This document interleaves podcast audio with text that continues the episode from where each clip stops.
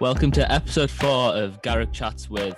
I've finally been uh, let back into the studio for this episode, uh, and I tried to get uh, two inspirational women as my co-stars for this one, but unfortunately, I'm still stuck with Ellie and Nina. Oh, funny.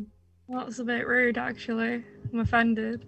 I'm only joking, girls, of course. We hope you all enjoyed yesterday's episode with Maggie Oliver. If you've not yet listened to it, please do because it's a really important conversation. Yeah, and it's not just important for females to listen either. I found it really interesting from a male's perspective, so it can help me in the future understand things a little better. So, for today, we're back celebrating the Day of Women again. And we have two guests for part two of our International Women's Day special. Our first is Garrick Old Girl Katie West. Katie had a chat with our Inters group, age 11 to 14 year olds, about her time at the Garrick and her experience as a woman in the arts. Our fellow student Aidan started off by asking Katie how theatres can be supported at a time like this. Without further ado, this is episode four on International Women's Day 2021. Garrick chats with Katie West. Um, hello. My question is, um, at the moment, what can people do um to help theatres and like film companies and stuff like that? Oh, that's a really lovely question. Um, I think just show your support by if there's anything online that you can watch, watch and share it, and really keep plugging theatre whenever you can. It will come back and it probably will be better and stronger than ever before. But yeah, definitely keep plugging it, keep speaking to your friends about how amazing theatre is and that you can and you can watch so many, so much on YouTube now. Like I know the National have lots of live feeds you can watch and the Almeida. So there's lots of great stuff out there. So yeah, just keep talking about it. Don't let it be forgotten. It won't be, but yeah, keep going. Yeah, that's good. Yeah, thank you. Hi, I'm Becky. Hi, um, Becky. And my question is like, who's your idol and like who inspired you to start acting? That's a really good question. Um, I suppose. I mean, it probably sound, sounds quite weird, but like, just Stockport, like probably Stockport, like kind of inspired me to act in a weird way, just because I think it's just so wonderful and just full of wonderful characters and wonderful people, and that really, um, that really influenced me and inspired me. Um, I mean, Maxine Peake's been a huge influence on me too. Also, lots of like writers who I really love. Like I really love Simon, Simon Stephens, and and lots of like poetry and all all different things kind of really inspired me to get into it. And as well, being a member of the Garrick Youth Theatre was a huge part of me, part of uh, my love for the theatre too. Thank you. My question is, would you rather be in like a movie or a stage? Oh, I love I love theatre so much. I think theatre is the best. I think film is amazing too, but the theatre, like my favourite thing is being in a rehearsal room. I think rehearsals are amazing because you're just with loads of really interesting fab people. You get to have a laugh and you get to just sort of play around and do what you love for a living. Whereas I think the difference in film is you don't get as much time, so you don't get as much time to enjoy that creative process you kind of have to come in already already sort of knowing what you're going to do. Whereas with theatre you get to really explore it and get really into the nitty gritty and like all the magic around it and the magic of the story and stuff. My question is who is your favorite person you've worked with? My favorite person i've worked with? Um Oh, there's loads of fab people. That's why theatre is so amazing because you just meet so incre- so many incredible, weird, and wonderful people along the way. And you really find like your little gang of weirdos um which is amazing. But um so some of my best friends I've met when I've been when I've been working in theatre I am I I love I mean I love working with Simon Stephens and, and Sarah who used to run the exchange in Manchester. Um and I loved working with Walter who ran home theatre as well um but yeah, like one of my friends, Angela, she was I did a play called I did I did Macbeth, which was in Manchester, and then we went to New York. And one, that's one of my really close friends, Angela, I met through that. Just everybody, just the people are just amazing in theatre. They're just so funny and weird. and that sounds really cool that you get to meet new people and just make friends in something that you love.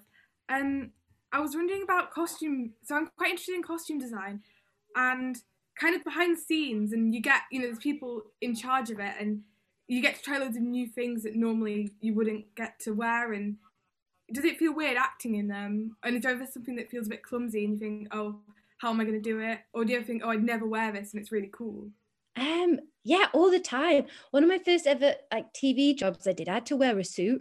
And one of the first things the wardrobe lady said to me was like, You don't wear suits very often, you do? And I was like, No, just because it felt so weird. Like I had to like act it made me act in a completely different way. But yeah, costume is a huge part of I think with performance and acting and and shoes as well. Like they just they do just do something weird to your body that makes you behave in a different way.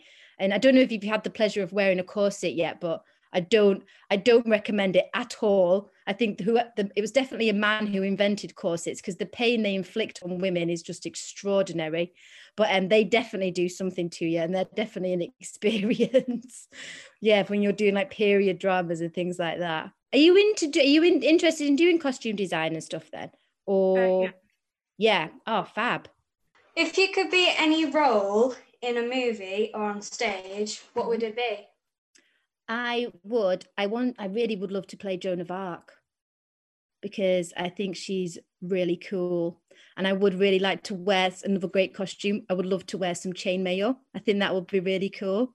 Um, but yeah, I think yeah, I think I've always really liked Joan of Arc because she kind of doesn't. That story isn't like it's not a story about a girl who falls in love, or it's not you know, it's a story about a woman who kind of really fighting for what she believes in. And you, I don't think we see that enough in theatre, perhaps, or we don't see that story of a woman dedicating her life to something quite big and extraordinary. Thank you, Katie. Um, so my question is gonna actually um, be to not your work outside of the Garrick, but like, what was your favorite like um, show that you partnered the Garrick, and like, like your favorite memories you've had there? Oh, it was just amazing. Like the Garrick that we went to is quite different to like what you have now. And we used to walk in and it was like like an, a working men's club, wasn't it? The Parfait. It was so bizarre but wonderful. And we had to go. I mean, is it? Do you you don't still rehearse down in the basement, do you? Or do you? Yeah. Yeah. yeah, we do. But it was like so dark and creepy, and we always used to try and like scare each other whenever we were down there. And we used to always like do like subway runs and like Greggs runs to go and get snacks.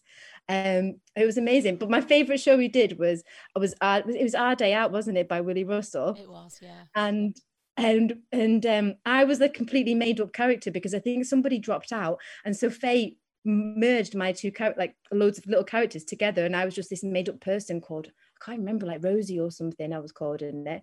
And it was just it was just amazing. It just you just feel like a real gang and a real squad. It's just brill. I think just immerse yourself in as much stuff as you can. Meet loads of different people from all walks of life. Just immerse yourself in stories and in art and in poetry and music. And then you've got all this like lovely, um, lovely stimulus to call upon when you want when you're performing, you know? So don't just like limit yourself to just doing that little thing. Think, oh no, I can read about that, or I can get involved in that, and just really go for it and keep keep like doing like going to the Garrick and places like the Garrick and always meeting new people and creating new experiences and new skills. Um, Katie, how have you had to adapt due to COVID? So quite a lot. I mean, one thing I will say, like the life of an actor is like you either live like a king or you live like a pauper.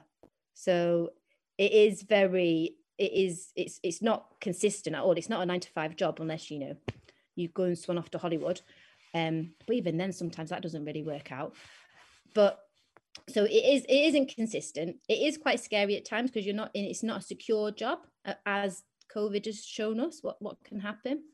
Um so I've taken this year to, to, go and get some further training, which I would like if you're all serious about getting into the getting into the arts have have like a mini but have a mini plan that you can call upon when you're not working as an actor. So have a skill you can use whether that be like a teaching or whether like i've got a few friends who who teach yoga and have these other skills that they can do in between that can support them.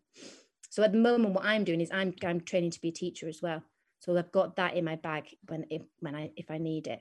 Um what what subject are you training to teach I am actually training to teach English. I think English is a good one because it goes so nicely. It goes hand in hand with drama and Yeah, it's obviously something that you can really relate to, having the acting background. Yeah, definitely.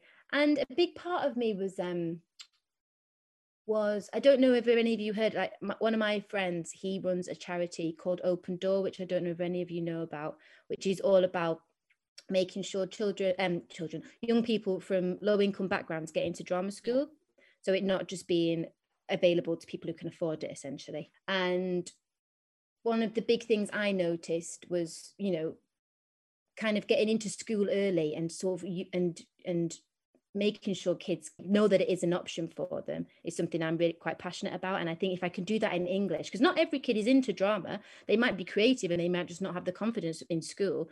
And so if you can sort of sneak in in English and, you know, open up the world a little bit, I think that's quite exciting, hopefully. Thanks, Katie, and thanks for coming on. Um, so my final question is: If someone could play you in your life story, and you're as an actor, who would you choose to play you?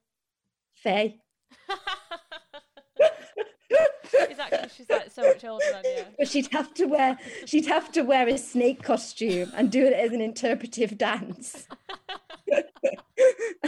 and come out of a of an of a Narni, a Narnian wardrobe. That's how it would start.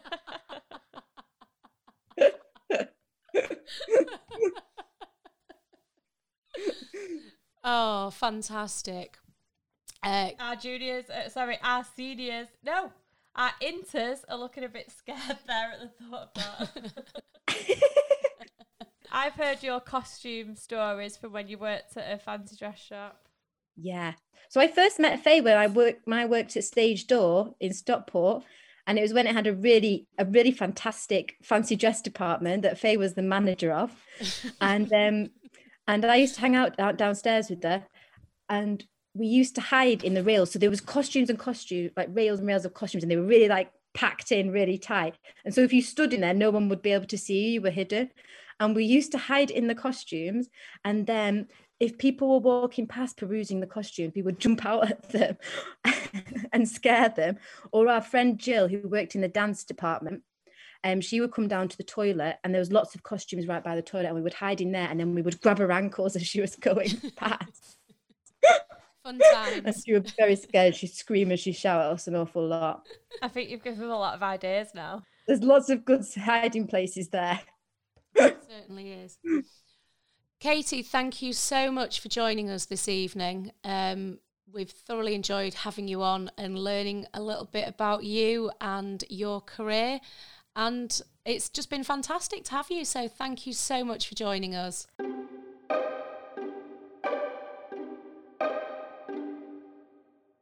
Thank you so much, Katie, for talking to us. That was a really fun interview. Yeah, she was really easy to talk to. You can tell she used to come to the Garrick. Yeah, and I'd love to see her as Joan of Arc as well. That would be pretty cool to see. It's so nice that Katie has kept in touch with us and continues to visit us at the Garrick. Someone else who continues to inspire young performers in the Stockport area is Carol Ann Bruce. Carol Ann runs the multi award winning Debut Academy of Performing Arts. Debut is not only special to its students, but it was a place where Caroline found comfort during her breast cancer journey. Her story is quite remarkable, and we feel privileged that she shared it with us. Without further ado, this is episode four on International Women's Day 2021. Garrick chats with Carol Ann Bruce. Hello. How are um, you? Really good, thank you. How are you? Really good. Oh, well, thank you so much for joining us. So, Caroline, could we start by asking you a little bit about debut? Yes. Okay. What would you like to know? Everything. How long have we got? So debut is um it's a performing arts studio and we do dance and musical theatre. Um, we have small co- um, cohorts so that we can get really good training for all our students and we get to know each person individually. Um, we also use all our teachers who are industry based and working within the theatre itself. So any student that's got any question to ask, we've always got a teacher on hand that's either done that job, whether it be West End, TV, um, anything at all cruise ships. So we've, we've got teachers that are working in all the industries and even today our teachers still go off and do the odd jobs and then they come back in um, and then they teach the students that we've got at present the actual auditions that they've just been doing with students for jobs. So for instance um, when mary poppins was being auditioned one of our teachers was on the panel and so he taught the routine for mary poppins um, in the auditions and then he came straight back to debut and taught all our students and you will find that when you're going to auditions, they use the same routines for all their auditions. So the students all know that routine now. So if they ever go up for Mary Poppins, they've already got the tap routine learnt. And that goes round. That's that's including um, the actors as well. So everything that we've got there is very current, and it's things that you need to learn to get where you need to be in the industry. So, firstly, thank you very much for joining us. Um, I thought we could start by talking about your new book, The Dream That Saved My Life, and about the sort of backstory behind that, if you're okay to talk about it. Yes. So um, I was diagnosed with breast cancer nine years ago. Um, and my story is very interesting because I wasn't just diagnosed with cancer. Um, I was told I didn't have cancer and I had tests and everything came back negative. But because I'd had a dream and the what I would say is the angel of death came to visit me in my dream and showed me that I had cancer and showed me my journey. And if they hadn't have shown me that, I probably wouldn't be alive today because I had a very aggressive breast cancer. And when I went to the hospital for tests, everything came back negative and Gosh. I was go away. I was absolutely fine. And I had to say to the doctors, no, I've had this dream. The angel of death's come to visit me, which sounds very strange, but it happened. Um, and I told them where it was, and I told them they had to do more tests and they had to rescan me. And it was only my perseveration that made them rescan me. And when they scanned me this, the next time, they realized I did have cancer and it was a very aggressive cancer. And like I say, if I hadn't have had that dream, there's no way I'd be alive today. It would have taken that's, that's incredible. Yeah. Wow. And what obviously it must have been a very challenging time naturally. What were the things that sort of kept you going and helped you push on through? Yeah. So I had six months, I had all my surgery. I had a mastectomy and reconstructive surgery. And then I had six months of chemotherapy.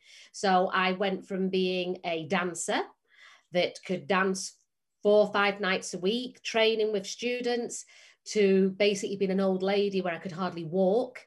Um, and obviously I lost all my hair. That was absolutely fine. And that, that happens. At the time, it was dreadful and I didn't like it, but I did but eh, I literally couldn't do anything. And I was so poorly. When you have chemotherapy, you get it for three weeks, you're very, very poorly. And then you get one week where you get a little bit better and can do things. And I wasn't getting that extra week because they were saturating all my cells with the chemo. So for four weeks, I would be very poorly. But the thing that kept me going is I used to get one to two days and it was coming up to showtime at the, at the college and I used to sit for that. I used to literally, I didn't even go in the living room for nearly a month. And then for two days, I would go in and spend a couple of hours ordering costumes. The deliveries would come. I'd put all the names on it and then I'd leave them on the floor and go back to bed for three weeks. And then that fourth week again, I'd get a couple of days where I could get the costumes and take them down to the studio and get them out to the students. And that really kept me going, just having that show there at the end of it. Gives you a bit of purpose, I suppose, doesn't it? Thank you. You're welcome. Caroline, could you just tell us a little bit about your recently published book? Yes. So, I have, um, when I had my cancer, I wrote a journal because I, I, wrote the journal because I was having very strange dreams, and I thought I'm they're so realistic that I have to write them down so I can make sense of them and then then that journal got more and more as i got the cancer i started writing about that. And then the family all started writing in the journal for me. And it went on for about four years. And then at the end of that i put it away safely. And it was only in the first lockdown i got all the journals out and i wrote them all up and made a book. Um, and I sent it out, and it was published by the first publisher who picked it up because she said it was amazing. Um, and so it's been published and it's now out in, um, it's on Amazon, it's in all the shops, even though the shops are closed, but it can still be ordered online. So I'm really proud about that. It's getting really good feedback. And that book um, shows people about women must, and men must check their bodies. They must listen to their gut feelings. And if you ever hear something in your dream, listen to what you're being told as well. It's really, really important to know your body. And if the doctor say to you, it's nothing and you're not 100% sure. You think that something is wrong. You challenge the doctors and it's about being you know a bit strong and dependent and knowing your body and getting the tests that you need. If i hadn't pushed for them tests i would not be alive today. So it's really important to know your body and that's what the book is all about. Um, and we hear that you've been featured on national news recently. tell us a, tell us a bit about your your claim to fame. so the claim to fame is um, the book was picked up. It was the pay the newspaper in the Isle of Man picked it up first, um, and they ran the story, and then the Nationals picked the story up. Um, and since then, I've had a couple of conversations with this morning, but because of all the COVID that's going on at the moment, I'm not able to get on there because there's too much news about that going. So we're waiting to hear what happens there. Um, and so, yeah, I'm in quite a lot of the newspapers. There's a magazine interested as well. Um, and I've actually got somebody at the moment who's um, took the book and they're actually writing it into a script to make it into either a play or a TV series. Wow, that's incredible. Yeah, that's really dream come true. Yeah, that's it. So we're going to have to bat the paparazzi away when we get back to college, Caroline. well. We'll all be fighting for that script, won't we? We we'll will, we'll yes. yeah i mean that would be nice because if we get that script and, and we get to work with that script it means our students can get involved with that. So you know there's lots of little things where we can say we've got these as extras and we've got things that are going on for that. So whatever it, it becomes we can use our students which is great as well. And the person that's actually writing it into a script for me um also works for us. And he um he's doing a lot of stuff now where he's actually working with musicals and eventually the students that we've got coming up through the college will get to meet this person when they're sitting on audition panels and things. So it's very exciting. Fantastic. So caroline obviously we know how important performing arts are um, and it's helped you through your journey. So but why do you think it's important for young people especially now to be to be involved with the arts? Oh do you know what there's there's this performing arts isn't just about one or two things the performing arts gives students absolutely everything from discipline to confidence um, meeting their friends it gives them everything that they need um, and our students absolutely thrive when they're in the studio. Some are struggling because they're not there at the moment. They've not got that face to face contact. They're not um, able to express themselves because they're at home. They've not got the teachers in front of them. It's different on a camera it's really really important for students. And you know what? No matter what job even if you train in performing arts no matter what job you go on to in the future all them skills that you've learned within performing arts you will take into any job role. And i had a student that um, he's now a manager in mcdonald's and only about three months ago he sent me a message saying just out of the blue saying i can't thank debut enough for all the skills that it's given me in life. It's given me every life skill that i've needed to get on in life, get a partner, get married, and go where I'm going to, and to look after, you know, to manage other people that are working alongside me. It's like those transferable skills, isn't it? Like the confidence and yeah, just the the working as a team, all that stuff that you just everything you work on your own, they can work independently. Yeah. You know, there's there's not many there's not many young people that can stand up and talk and express themselves, whereas all our acting students and our musical theatre students they can do that quite happily you know they'll get up in front of other peers and they can talk and they can they can even get really deep and talk about their own lives and you know the communication skills that it gives you is incredible what inspired you to start a like a performing arts school so i've always been in performing arts i'm also a nurse um, and I liked both pathways. I didn't know what to do. I didn't know whether just to be a nurse or whether I wanted to do performing arts. So I did both. So women and men have a choice and you can do as much as you want in life and take from life what you can. So I did both. I became a nurse manager and as I used to work in the daytime as the nurse manager, and then I used to run the dance school in the evening. I had to get my own dance school because when I was um, doing my training, I used to be in awe of my dance teacher who um, opened up a dance school, started from scratch, and I was there right from the very beginning. And I watched her dance school grow, and I watched other students alongside myself and seeing how much we took out of the actual classes and how beneficial it was for me at the time. And I always looked up to her and thought, I am going to be a nurse, but I'm also going to be a dance teacher. And I've just taken it. It's taken me a long time to get where we are now, but every time I get, um, I achieve my goal, I move on to the next one. So I've always wanted the dance school, and so I got a dance school. And then I always wanted to have a college because I wanted to make sure that students were receiving the correct training that they needed to get within the performing arts industry. I didn't want students having to go off to London at the age of 16 to try and find training and having to live in London at that age. So I thought there's there's nobody was doing it at the time um, in the Northwest. So I thought I'm going to open a college so that students can remain within the Northwest in the, their hometown, do the training, but get training that was London based training, which is why we use only the best teachers within debut to make sure that your training is sufficient enough that you get to your next placement where you need to go. So my next dream is, is that I'd like to have a theatre next. So I'd like to have the debut in its own building with a theatre. So that's my last little bit, is, is what I want to do, that and my TV programme. Have you started working towards that dream yet?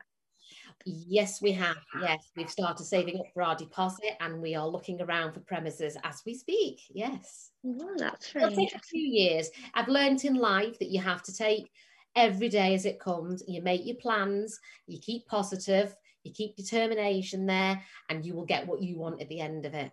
Yeah. um, as we're talking about International Women's Day and empowerment and strong women, what do you think makes a strong woman? I think a strong woman is someone that knows her own mind, isn't afraid to speak up, knows what they want in life, and goes out and gets it no matter what. And don't let anything stand in your way that is a nice, strong, powerful woman to me, and someone that is comfortable in their own body. They don't have to look at all these women that were getting all the plastic surgery, and you know, you have, you've got to be comfortable. I'm a very comfortable person in my own skin. I love my body. I love how I look. I love everything around me. I love my life. I'm a very happy person, and that makes me very powerful because I just love life so much.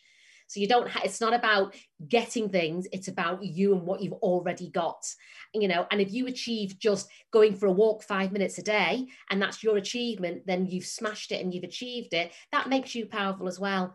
So that's what I think is a, is a very powerful woman. Know your body, love your body, love your life. I think that's brilliant advice for girls everywhere, isn't it, really?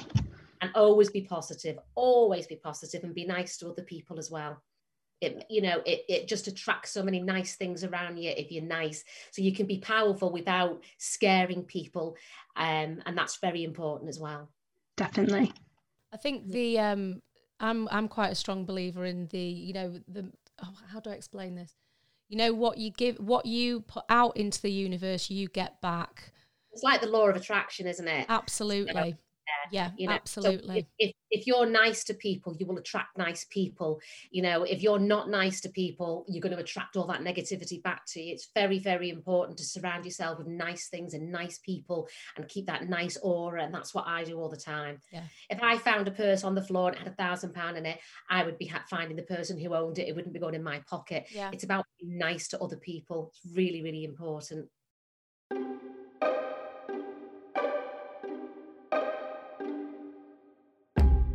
Thank you so much, Caroline, for sharing that with us. It's a remarkable story for a remarkable woman. It just proves that you should always trust your instincts. And if you want to read more about Caroline's story, she's now a published author with her book, The Dream That Saved My Life. And that's a diary of her incredible breast cancer story. It's just one story that goes to show how the arts have helped so many people. Yeah, like the Garricks helped all of us, and I can say from a personal level, uh, through everyone in the Garrick and the art itself, uh, over lockdown has helped me combat a lot of personal issues, which I'm very thankful for. It's also allowed us to meet uh, and talk to a lot of people we never would have got the opportunity to. Yeah, it was like Maggie was saying to us in our interview. We've been able to connect with a lot more people than we would have been able to if we hadn't had access to Zoom. If you'd like to catch some of our other interviews in future interviews, we're now on Apple Podcasts and Spotify, and we're hopefully soon going to be on Google Podcasts. So if you've got your spare time, don't mind giving us a listen, write us a review where you can, and give us your thoughts on the episode. All you need to do is search Garrick Chats With on your usual listening platform. We'll be back next Monday with another interesting guest, so make sure you keep an eye on all of our social media more information on that. Thanks for listening. Bye bye. This podcast was produced by Rachel Fitzgerald for the Stockport Garrick Youth Theatre.